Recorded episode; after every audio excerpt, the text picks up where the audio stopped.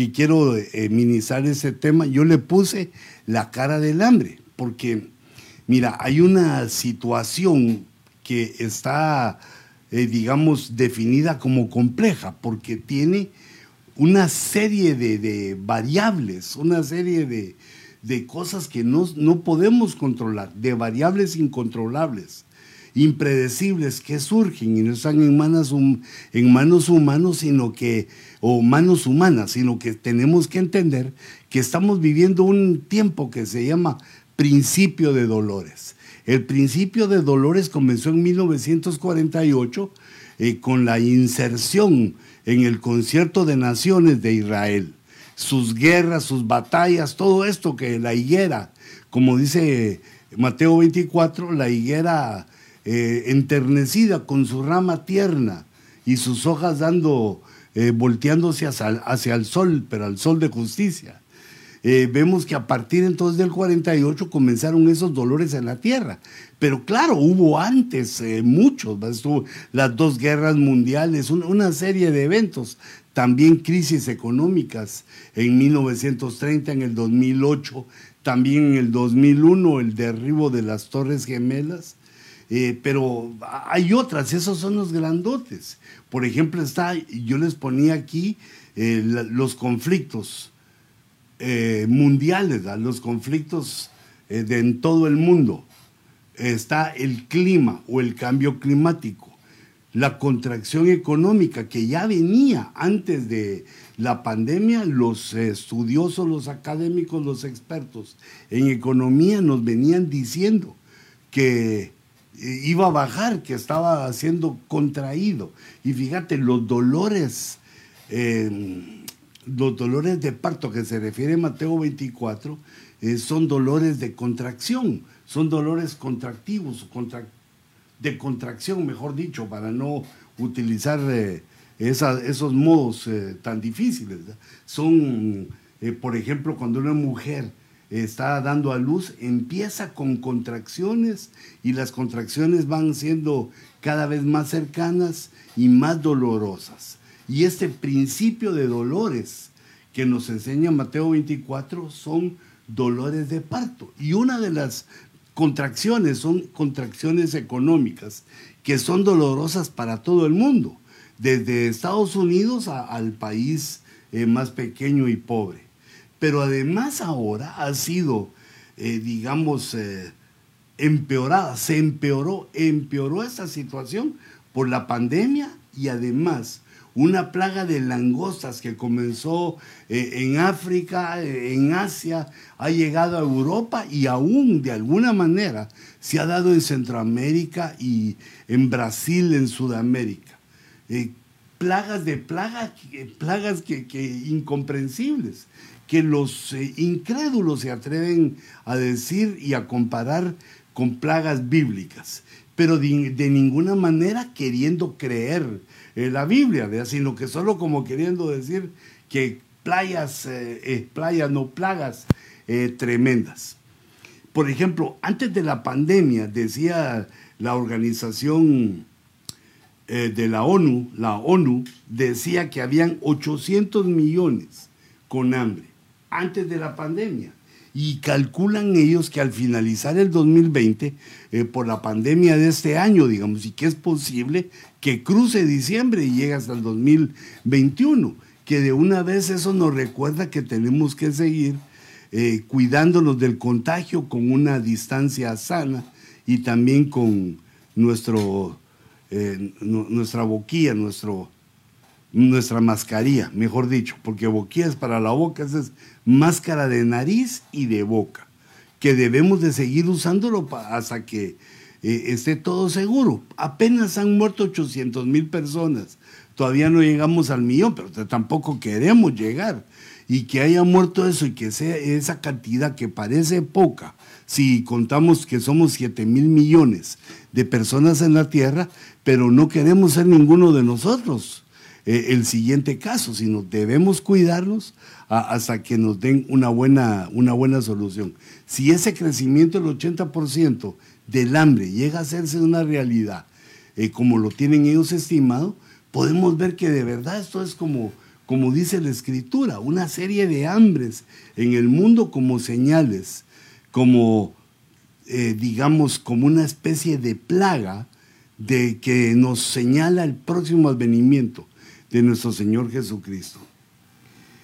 Eh, fíjate esa situación. En Estados Unidos los creyentes tomaron a mil personas, un poco más de mil personas, hicieron unas encuestas y dicen que el 63% de los creyentes de Estados Unidos, no, no solo en el mundial, es solo en la, en la nación, dice que el 63% creen que la pandemia es una señal divina, es un mensaje de Dios que está diciendo que debemos de cambiar eh, la forma eh, de vivir, la forma eh, de expresarnos, que podemos ver que está íntimamente ligada a lo que dijo el apóstol Pablo a Timoteo, que en los últimos tiempos iban a, haber un tipo de personas de, de, una maldad tremenda que nos dan 18 eh, rasgos que tendría ese tipo de personas al final de los tiempos. Eh, cuando el Espíritu claramente dice que al final de los tiempos van a pasar ciertas situaciones. Y como eh, digamos, el principio de dolores ya está llegando al final de los dolores. Principio en la venida, principio en el principio de los dolores es Israel como nación y el final de los dolores es en el arpazo, es en el rapto. Es eh, un tiempo, unas décadas de dolores de parto en el cual Dios le da tiempo a la humanidad, a los que quieren, de arrepentirse y de llegar a Cristo porque es la única forma de escape de lo que viene, de lo que estamos viendo, es por medio del Señor Jesucristo. Y no solo creerle, sino que buscarle con devoción, porque date cuenta que si Dios, como sabemos que existe y Él es y nos está pidiendo algo, nos está pidiendo eh, que aceptemos y que nos hagamos eh, uno con Cristo, si Él está pidiendo eso y Él nos está avisando proféticamente, las cosas que Él dice se van a cumplir. Pero si nosotros sabemos que ese Dios existe, que es verdadero, es creador, es tan poderoso, no podemos menos que adorarlo, obedecerle. Si no, nuestra fe es vana, porque si nosotros creemos en eso, si nosotros creemos en Dios, debemos tener un comportamiento con temor al Dios único, a Jehová de los ejércitos, que se manifiesta como el Padre, el Hijo, el Espíritu Santo. Pero eh, fíjate este punto, el 63% cree que esto es, eh, es así. Sin embargo, hubo un decrecimiento en los lectores de la Biblia.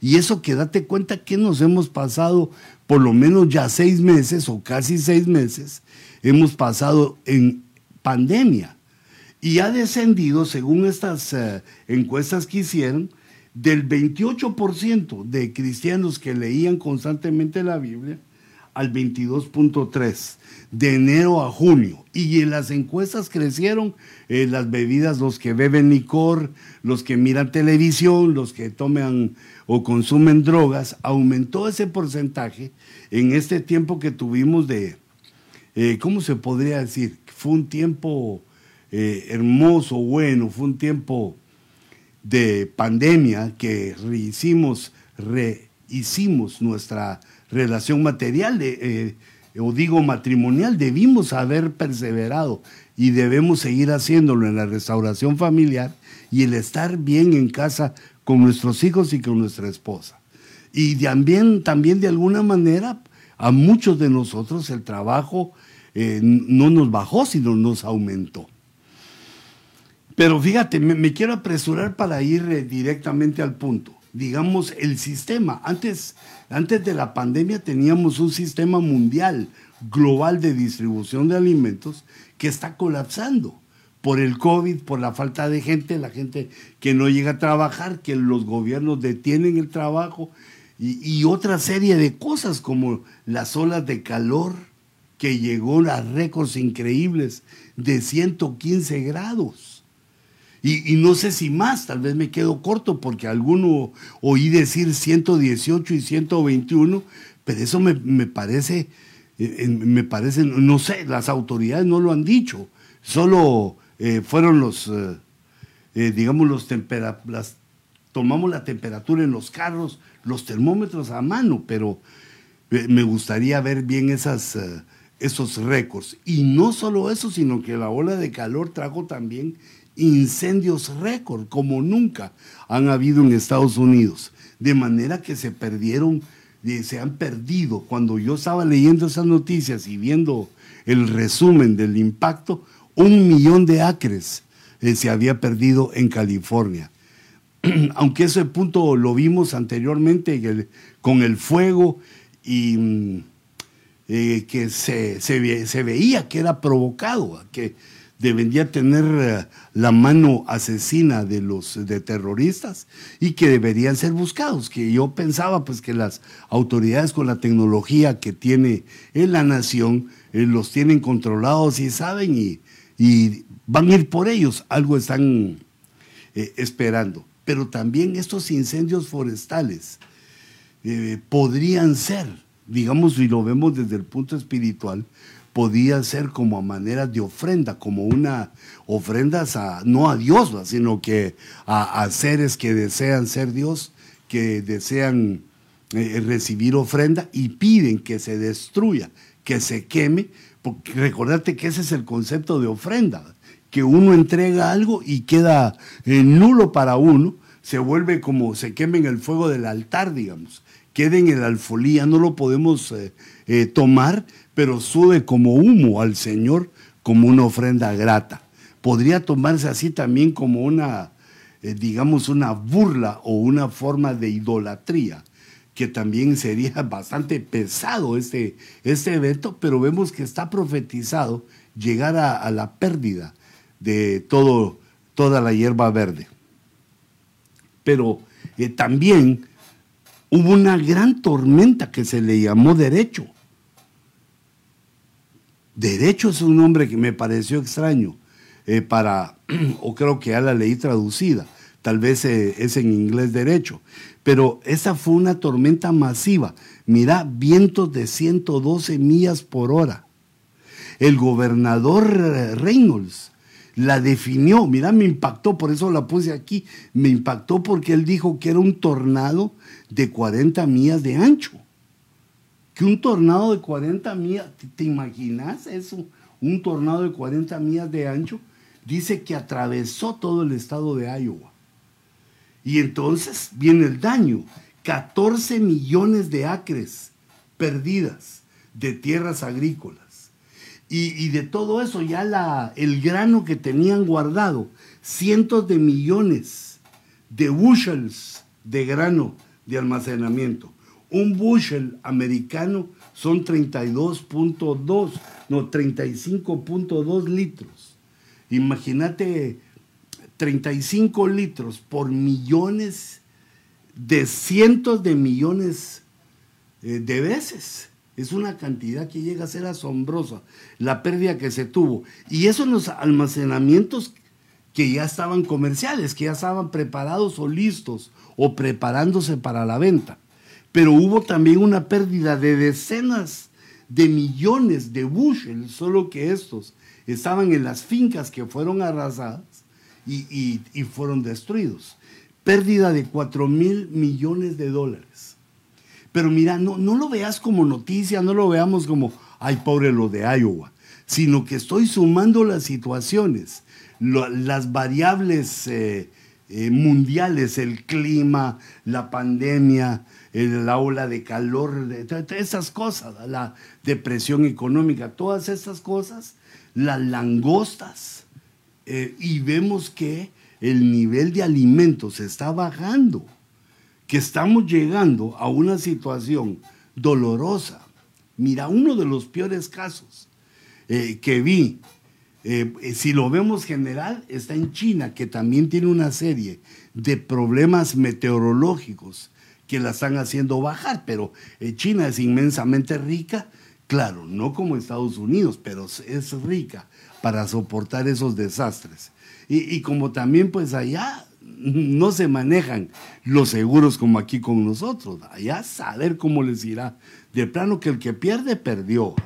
En China y el Islam, que son países anticristianos. Mira que esto qué tremendo. Le hacen daño, eh, digamos, al Señor. Procuran hacerle daño al Señor eh, o al cuerpo de Cristo, que somos la iglesia, y se revierte para ellos una serie de situaciones que son parte de esas variables del principio de dolores de alumbramiento de la iglesia antes de que seamos dados a luz y volemos en el rapto y volemos y, y salgamos de la tierra y estemos eh, eh, pues en ese día dichoso, día dichoso del rapto, pero recuérdense que aún al ser raptados tenemos que pasar al bimá de Cristo. Y en el bimá de Cristo vamos a ser eh, examinados. Por eso te decía que no solo es creer, creer en Dios o creer en Cristo, sino que debe haber una búsqueda consciente. Si Dios existe, como lo sabemos, si lo encontraste, como tú puedes dar testimonio, entonces tenemos que adorarlo y tenemos que ver qué es lo que Él desea de nosotros para alcanzar un nivel espiritual en el cual cuando venga el rapto podamos ascender después del bimá de Cristo y llegar a las bodas del Cordero. Pero este país, Yemen, me llamó mucho la atención porque tiene el octavo lugar en el rating de perseguidores de la iglesia. Aborrecen el cristianismo y los cristianos que llegaban a ayudar porque están eh, digamos, en hambre, en una crisis humanitaria, tuvieron que salir porque es prohibido el cristianismo allá. Y un 99% de personas que viven en Yemen tienen la religión islámica. Y la ley prohíbe cambiarse del Islam. La ley prohíbe creer no solo en Cristo, en cualquier otra cosa bajo pena de muerte. Fíjate qué tremendo. Y cómo nosotros y cómo el mundo libre recibe a esas personas y sin pedirle nada a cambio a, las naciones eh, de, los, de las cuales emigran, sino que ellos tienen un eh, cero de recibir a los cristianos y al evangelio. Bueno, que eso también Israel, ¿a qué le vemos de raro? Es una de las señales también de los dolores de parto del principio de dolores y es la persecución de la iglesia. Pero este país está en un gran hambre, un hambre tremenda.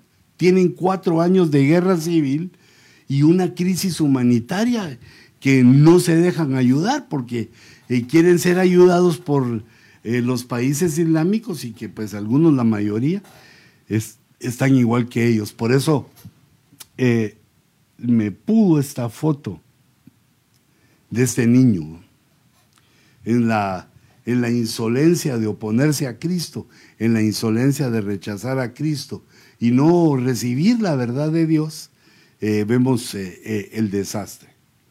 Pero esto les estoy hablando porque el hambre es una estrategia diabólica de separación de separación, eh, no solo familiar, porque el hambre nos pone feo a todos, pero yo quiero hablar de la separación espiritual que dice Romanos 8:35. ¿Quién nos separará del amor de Cristo? ¿Quién podrá separarnos del amor de Cristo?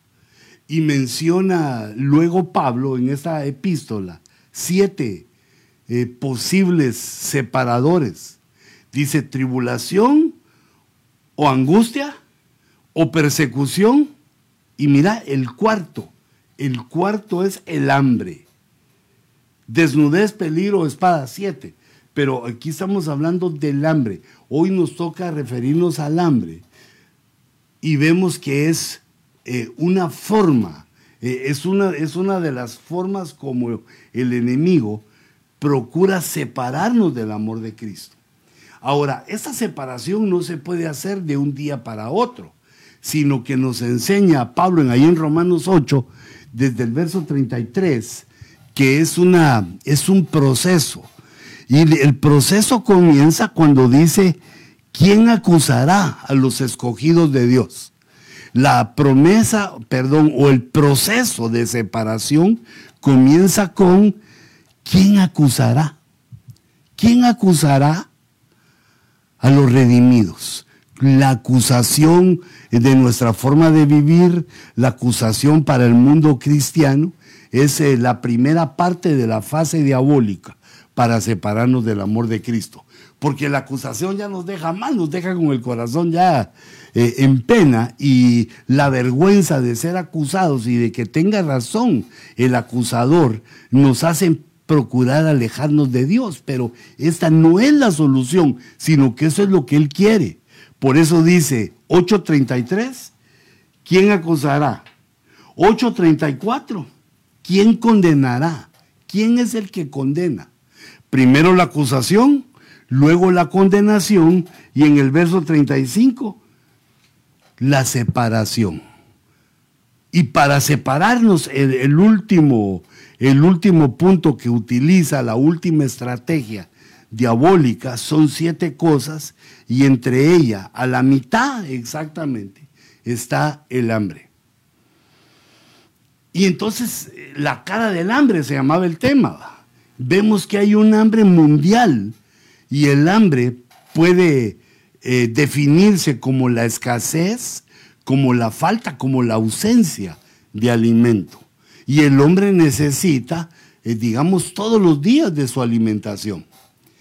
Y vemos entonces que en la Biblia aparece en Marcos eh, un verso donde no nos habla de hambre, sino de hambres, porque el hambre tiene varias caras.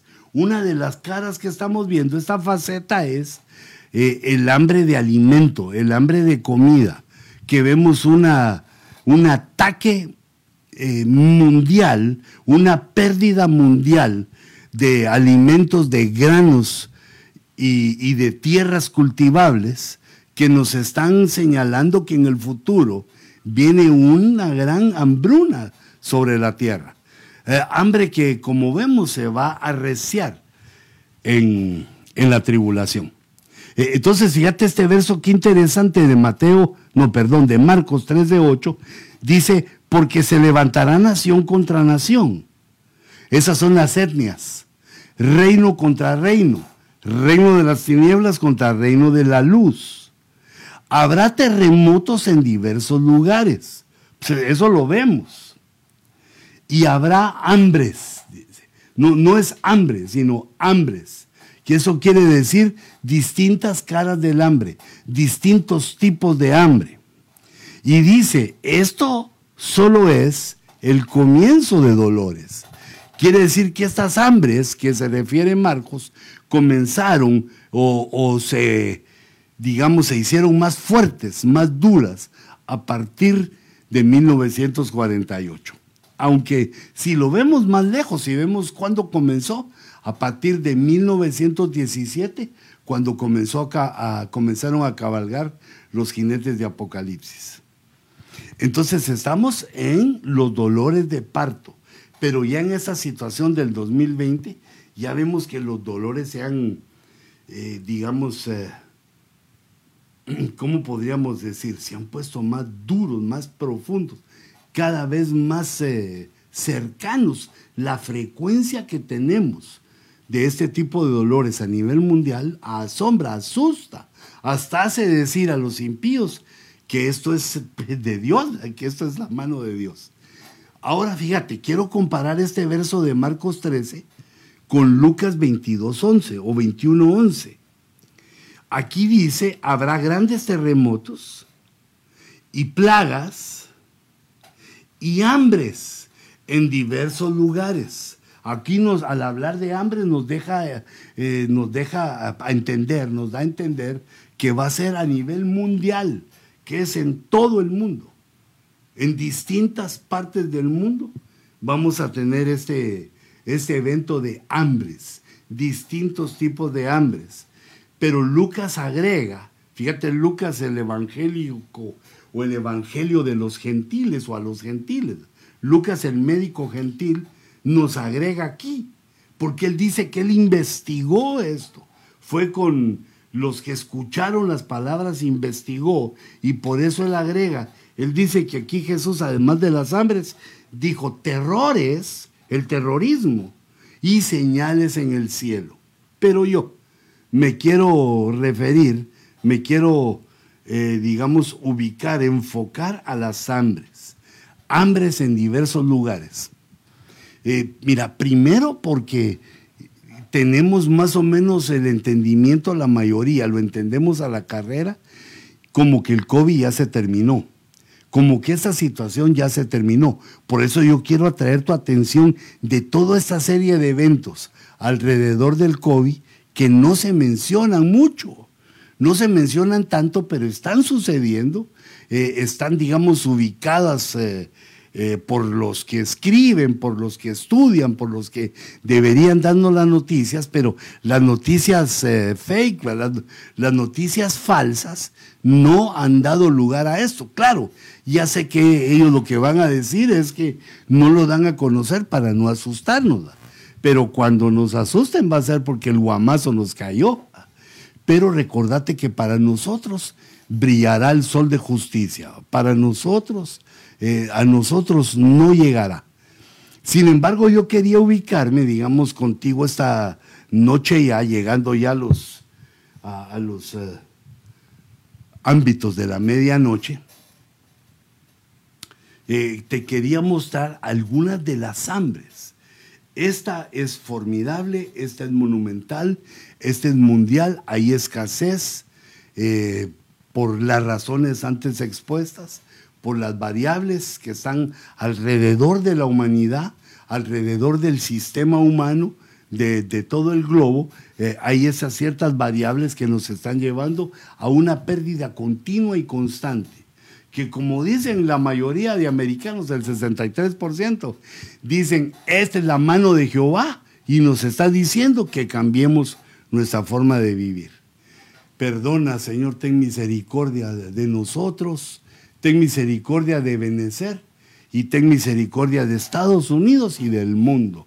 Danos, Señor, una palabra poderosa para que llegue, Señor, a todos los que nos escuchan y nos ven y que aún los que nos ven proclamen esta palabra para que vengan muchos a tu luz, a tu sombra, a tu salvación. Ahora fíjate, cuando vemos las hambres, vimos que la primera hambre es la, falta de alimento. Pero aparece en Apocalipsis 6.5, dice, cuando abrió el tercer sello, oí al tercer ser viviente que decía, ven. Y aquí un caballo negro. Y el que estaba montado en él tenía una balanza en la mano y oí como una voz en medio de los cuatro seres vivientes que decía, fíjate, esta va a ser un hambre selectiva. Ese es un hambre selectiva. Apocalipsis 6.5, el tercer sello, dice el caballo negro, un litro de trigo por un denario y tres litros de cebada por un denario.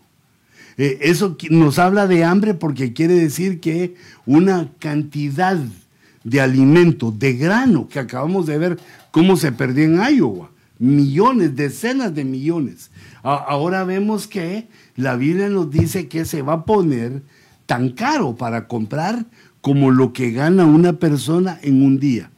Un litro de trigo, que es, eh, digamos, el grano más fino, el trino, es más fino que la cebada. Y la cebada, tres litros. Podemos ver que esa diferencia no es eh, eh, digamos, distraída. No es que alguien se distrajo y la puso así, sino que es por la calidad. Debemos entender que el trigo entonces es tres veces superior que la cepa, de la cebada y se va a poner a ese precio. Pero Dios selecciona y dice, no dañes el aceite y el vino, la unción y el gozo, la unción y la santa cena porque hay eh, grano, aceite y vino. Es lo que va a haber. Grano, aceite y vino. Entonces hay la Santa Cena la unción, la unción para salud, la unción para bendecir, la unción para prosperar, la unción para unir a las familias. Dios la cuida y le dice, le dice al jinete y al caballo, no dañes el aceite y el vino. Y puedes disminuir el grano, puedes disminuir el pan, pero lo vas a vender, aunque sea caro, pero va a haber.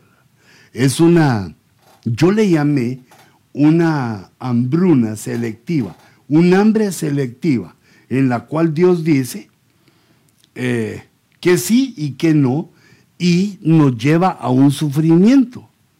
Lleva un sufrimiento a todo el mundo. Pero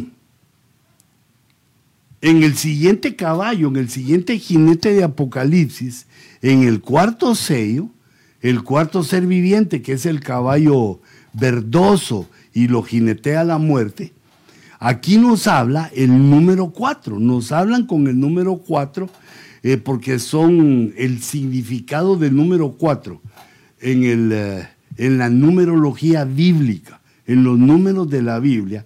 El 4 tiene un sesgo profético, un sesgo de profecía o escatológico. Y ese sesgo es que el 4 significa las cosas que han de suceder en la tierra las cosas que han de suceder y ahora prácticamente están sucediendo, sucediendo. El cuarto sello, el cuarto ser viviente, el cuarto caballo amarillento y el que estaba montado en él se llamaba muerte y el Hades lo seguía. La muerte y también el lugar de los muertos. Y se les dio autoridad sobre la cuarta, fíjate, otra vez el cuatro, un cuarto, la cuarta parte de la tierra para matar, para matar. El hambre del caballo negro es un hambre selectiva, que solo aprieta la panza. Pero aquí hay un hambre que va a matar. Dice, para matar con espada, con hambre, con pestilencia y con las fieras de la tierra. Quiere decir que de una de un hambre selectiva vamos a pasar a un hambre mortal un cuarto, un cuarto de moradores del planeta, o sea, un poco menos de dos mil millones de personas actualmente. Un poco menos de dos millones de personas. No, perdón, dije mal. Dos mil millones de personas van a morir con este jinete verdoso, con el clorus eh, caballo, con el caballo este verde, este verdoso clorus, eh, que nos profetiza la muerte de un cuarto de los habitantes del mundo. Quiere decir, hermanos, que el, eh, lo, como podemos ver, que los dolores de parto comenzaron y van terminando y viene entonces una mortandad. Por eso yo quería que supieran todo el desastre que ha ocurrido. Y este no es todo. Esas son algunas de las calamidades eh, digamos, más sonadas mundiales, pero hay otro montón de ciclones, eh, hay, otro, hay un montón de situaciones, eh, digamos, de variables que están poniendo más duro, más duro, más duro la situación del hambre. Tal vez no en este momento, porque aún hay cosas. Aún estamos comiendo lo que tenemos, digamos, en el súper. Pero va, va a venir tiempo más adelante. Uf, yo calculo que unos dos años cuando se acerque nuestro escape, va a venir un hambre en el cual todo se va a poner caro. Y luego el hambre en el cual, como un desarrollo, comienza a haber escasez, luego viene el hambre de 6.5, que es selectiva, que solo nos aprieta, o si estamos aquí aún, primero Dios que ya estemos en el cielo para la gloria de nuestro Dios, pero si no, si en caso no, nos va a apretar la panza, eh, lo vamos a ubicar después en, en la línea de tiempo, y, pero el aceite y el vino, eso no nos los quita nadie, hermano. Que le cantemos a nuestro Dios, que lo adoremos. Y, ya ves que acaba de haber una adoración de 12 mil cristianos eh, en, Sacramento. Y yo digo para que oiga cantar, pues eh, eh, no solo el gobernador, sino que todos los que lo, lo aconsejan y lo ayudan, que sepan que prácticamente solo la muerte va a callar a los cristianos. La persecución ya la tenemos, es notoria. Aunque no vayan de casa en casa, tenemos esa persecución de las iglesias no, la cual pues eh, eh, Dios nos protege de alguna manera, pero esto solo de este problema de, de, la iglesia, de la persecución, es el comienzo en Estados Unidos, pero hermanos, eso está en todo el mundo, en todos los países. En todos los países hay una persecución a la iglesia de distintas maneras. Donde nos pueden perseguir y matarnos, nos matan. Donde nos pueden agarrar con la ley nos quieren agarrar. Y en Estados Unidos, pues procuran callarnos, que vayamos al culto, pero calladito, o que no se abra la iglesia. Pero después de esa hambre selectiva de Apocalipsis 6.5, vemos en Apocalipsis 6.7 el siguiente jinete, que esta sí es la muerte y el Hades. Y una vez el que se muere lo va echando al lugar de los muertos. Pero los cristianos, recuerden que los cristianos ya no morimos, sino dormimos. Tenemos una dulce dormición con Cristo y pues Él nos va a salvar, a rescatar y nos va a llevar al paraíso. Entonces, esta última fase, cuando aparece el caballo Clorus, desarrolla una muerte por medio del hambre, espada, pestilencia y con las fieras de la tierra, mm, eh, matar a la cuarta parte. Yo me quedaba pendiente aquí pensando en la pestilencia y en las fieras de la tierra, la diferencia, porque recordate que vimos que las fieras de la tierra son los microbios, son las bacterias, son, es el mundo microscópico que, digamos, lo manipula la humanidad, como hizo China. En este caso manipuló, eso está comprobado desde casi que comenzó la, la plaga, que algunos dicen, ¿cómo? China, no, ellos son inocentes. No, los chinos quieren el poder que tiene Estados Unidos.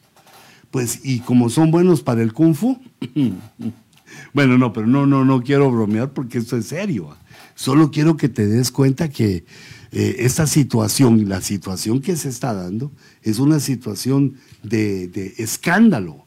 Lo provocamos nosotros mismos. Entonces las fieras de la tierra, como el coronavirus que fue eh, trastocado eh, microscópicamente, son las fieras. Y la pestilencia, las pestes son algo así como las langostas, como las langostas y todo ese tipo de tormentas que destruyen, son como una, un tipo de pestilencias, pero literalmente las langostas. Son, si no es que hay otras que aún ignoramos. Bueno, pero fíjate, quisiera ver otra cara del hambre. Dice la Biblia que va a haber un hambre espiritual. Por eso es que la, Biblia dice, buscad a Jehová mientras pueda ser hallado. Porque si lo vas a querer, lo vas a querer buscar cuando eh, ya no sé el tiempo, no lo vas a encontrar. Eh, no lo vamos a encontrar. Este es el tiempo en el cual Dios se deja hallar por los que lo buscan. Dice Amós en el capítulo 8 y verso 11. He aquí, vienen días, declara Jehová. He aquí, vienen días. Eh, está diciendo Amós, no es ahorita, no es ahorita que estoy, yo estoy profetizando para el futuro. Vienen días en el futuro en que enviaré hambre sobre la tierra pero no hambre de pan. Date cuenta que no es igual a la que hemos visto. No es hambre de grano, no es hambre eh, de, estómago, no es hambre de escasez de alimento, sino que dice, no es de pan, no es de sed de agua, sino de oír las palabras del Señor. Y yo creo que ese tipo de hambre, este tipo de hambre que tiene un aspecto positivo en cuanto a que mucha gente está buscando a Dios de una manera poderosa, tremenda. Yo te invito, si no tenés dónde, eh, buscar al Señor para aprender y para practicar y para ejercitarte en la adoración, te invito a la iglesia, que la cual Dios me ha dado el privilegio de, dirigir como apóstol. Te invito a, que vengas porque esto, esto, aquí va tu vida. Nos están avisando, estas señales nos está avisando que se acerca el momento del arrebatamiento, que no queda mucho tiempo eh, para tomar esa decisión. Y si no la tomas ahora, dejas más tiempo, y quizá ya no la, no la, no la tomes nunca. Porque ahorita hay, por si tienes hambre, esto viene de Dios, pero no es hambre de pan ni sed de agua, aunque en algunas partes de la tierra ya hay esa hambre. Pero a nosotros Dios nos está diciendo que Él va a mandar esta hambre, pero de oír las palabras del Señor. Oír su palabra. Ganas de escuchar su palabra y de adorarlo.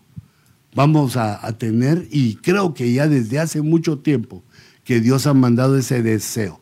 Solo quiero recordarte este verso que eh, palpita en mi corazón cada vez que miro y que entiendo esto y que me, medito en esto. Buscad a Jehová mientras pueda ser hallado. Eso quiere decir, viene un tiempo en el cual no puede ser hallado. Entonces tenemos el hambre que es la escasez de alimentos y tenemos el hambre que es espiritual, el hambre de oír las palabras del Señor. Y esto nos da lugar a otra hambre, un hambre de entendimiento, porque no solo es de oír la palabra de Dios, si no entendemos, si no tenemos quien nos enseñe y quien nos predique, entonces no vamos a dar fruto. El que no entiende la Biblia se queda sin fruto. Entonces le dice Dios a Israel, esto viene desde Deuteronomio 8, le dice Dios a Israel, mira, ¿sabes qué? O, o, Moisés le está explicando esta palabra de parte de Dios, le dice a Israel, mira, Jehová te humilló. Jehová te humilló te dejó tener hambre. Porque en tu mente dijiste, ¿cómo es que Dios que es tan abundante permite que tenga hambre si yo soy su pueblo? Te humilló. Te humilló. Cuando nosotros no nos humillamos por nuestra propia voluntad, entonces Dios envía a otros a que te humillen, a tu jefe, a tus compañeros, al ejército, a la policía. Te envía Dios a otros que son siervos de Él también y, te humillan. Y si no te dejas humillar de ellos, también viene esta humillación que dice Dios. Le está explicando, dice, Él te humilló, te dejó tener hambre, te alimentó, o sea, no, no moriste, te alimentó con el maná que no conocías, ni tus padres habían conocido, era un milagro, un misterio el maná. Te alimentó. Ahí estuviste bien alimentadito, pero te dejó tener hambre para hacerte entender. El hambre tiene una faceta que nos hace entender. Si llega a cierto punto nos lleva a la locura, como las mujeres que comieron sus propios hijos en el asedio. Mm, tremendo. Puede ser eh, digamos, que el hambre nos lleve a esa situación. Pero si el hambre se está viviendo, hay un momento en el cual Dios nos hace entender que cuando tuvimos la prosperidad, no buscamos a Dios, que cuando tuvimos el alimento, preferimos hacer otras cosas que buscar a Dios. Y entonces nos dice, quiero que entendas, te dejé tener hambre y te humillé. Qué horrible sentiste estar humillado. Te humillé para hacerte entender. Señor, hacenos entender a nosotros, para hacerte entender que el hombre no solo vive de pan. El hombre, el pan es para la barriga, el pan es para el estómago, pero también el hombre vive de todo lo que procede de la boca del Señor procede entonces de la boca del Señor eh, su palabra, su soplo, su beso. ¿Qué otra cosa? Su saliva. Como cuando Jesús, tomando su saliva y, poniéndosela al ciego, abrió los ojos. Quiero que entendás, los ojos no solo de la cara, sino los ojos del entendimiento. Te llevé por el hambre para que entendás Y esto es también algo selectivo porque quiere decir que no todos están en esa prueba para entender. Hay un hambre que es para entender y hay un hambre que es espiritual de querer recibir la palabra de Dios. Pero esta palabra aguza el entendimiento, nos hace entender, así como el hijo pródigo, estando eh, pues en el pecado, estando en la, en la cochiquera, dándole de comer a los, a los cerdos y deseando alimentarse de la comida de él, el hambre de repente lo hizo venir en sí, lo hizo regresar a su realidad y regresó pidiendo perdón. Se humilló de nuevo, se humilló y, y salió de ese momento tan terrible del hambre y el padre ordenó que degollaran el buey engordado y que hubiera eh, alimentos maravillosos, fantásticos, que el arte culinaria fuera, culinario fuera notorio en la mesa del pródigo. Yo no sé con qué comenzaría el pródigo, porque había eh, tacos, tripitas, había carne asada, había de todo, estaba la mesa porque habían matado a un buey eh, engordado. Pero ya cuando uno es pródigo, cuando uno viene de, de, ser pródigo, lo único que quiere es comer. Pero date cuenta cómo el hambre, mira, por si tú tenés un problema económico, si tú estás en una situación difícil económica, ya que en, esta, en estas eh, investigaciones que estuvieron haciendo, me, quedé maravillado, que el 30% de las personas que entrevistaron, que encuestaron, el, la National Press, una empresa de, una empresa de abolengo conocida, tiene buena reputación, y descubrió en su encuesta que el 30% de personas norteamericanas, el 30%, hermanos, es bastante. El 30% dijo que en la pandemia hasta el 31 de julio habían vivido hambre, habían tenido hambre. En Estados Unidos, sí, el 30% confesó al ser encuestado que había tenido hambre. Y entonces date cuenta, entendamos por qué hay un hambre selectiva, por qué Dios no deja que el vino y el aceite, que el gozo y la unción se acaben, y sino que quede también el grano. Lo que Dios está buscando, lo que Dios está haciendo, es que los pródigos regresen que entiendan en la humillación de no tener y regresen a los caminos. Porque acaso un padre va a mantener por maldad o por alguna razón inconfesable a su hijo con hambre? Por eso Dios nos explica. Si te sentís hijo y tenés problema, eh, digamos, económico, estás llegando al hambre o ese 30%, que fíjate que es casi un tercio de la población, población americana que fue encuestada, que dijo yo tuve hambre o tengo hambre, eh, digamos, eh, bastantes veces, vivo con hambre, a veces no, no tengo para comer en Estados Unidos. Yo eso solo lo había conocido a los araganes. A los que no querían trabajar, pues de plano tienen hambre, tienen que ir a hacer su cola y tienen que ver quién les regala. Y si no alcanza, pues con hambre. Pero la Biblia dice que el hombre diligente siempre va a tener. Pero regresemos a esto, esta hambre de entendimiento. Eh, vamos a ver. aquí puse las seis hambres que encontré. Eh, encontré, digamos, el hambre que le llamé de escasez selectiva, donde el grano iba a estar caro y todo iba a hacer falta, pero el grano iba a estar caro, iba a haber aceite y vino. Ese es Apocalipsis 6. El hambre profético eh, es Apocalipsis 6.5, donde un cuarto, o 6.7, donde un cuarto de personas muere. La falta de alimento es el tercero. La, el hambre espiritual eh, es el hambre de la palabra de Dios. El hambre del entender es el que estamos viendo ahorita. Jehová nuestro Dios, cuando ve que estamos muy cabeza dura, nos pone problema económico que va ligado al hambre y entonces eso nos hace entender, nos lleva a, regresar, a volver en sí. Y el hambre de actitudes fue la última de las hambres, que también es un hambre positivo, positiva, que está en Mateo 6.5, donde dice, bienaventurados los que tienen hambre. Sí, cuando uno va leyendo ahí dice, uy, esa bienaventuranza no me gusta. Y eso no, no creo que sea bienaventuranza.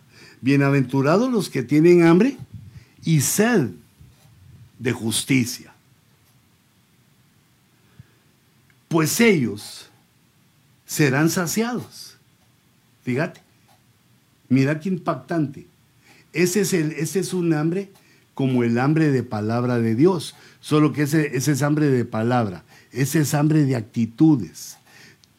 Nos va a dar hambre de, y sed de justicia, es decir, de ver actitudes de justicia, de ver actos de justicia.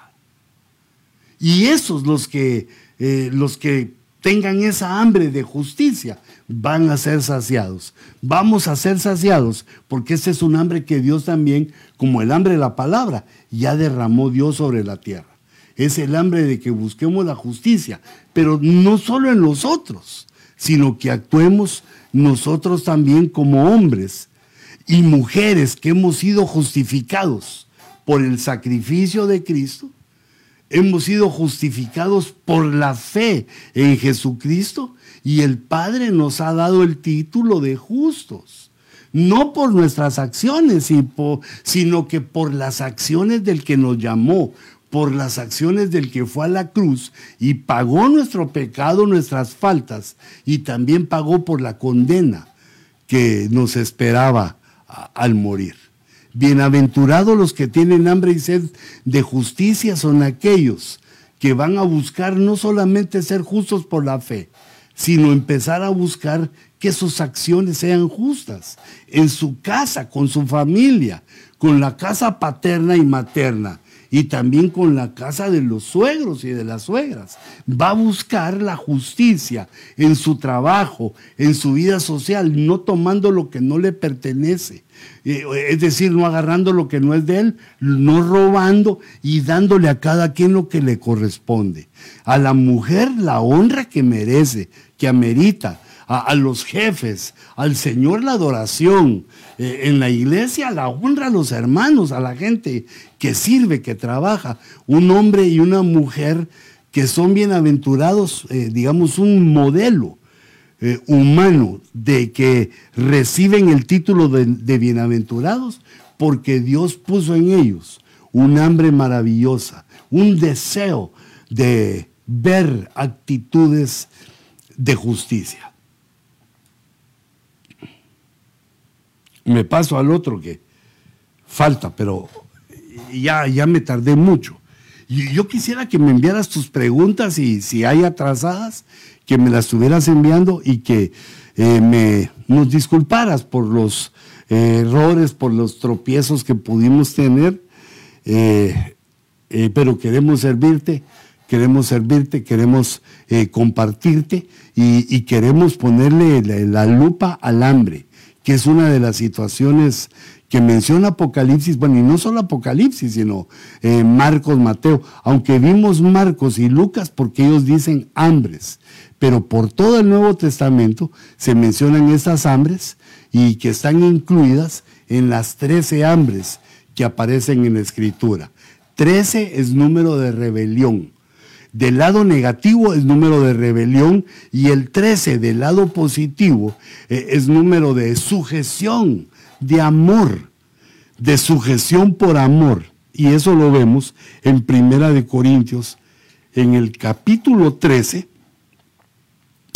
donde vemos que se habla de, del amor. Te, habla de otras cosas, pero los versículos que enfoco ahorita al lado positivo del 13 es sujetos por amor.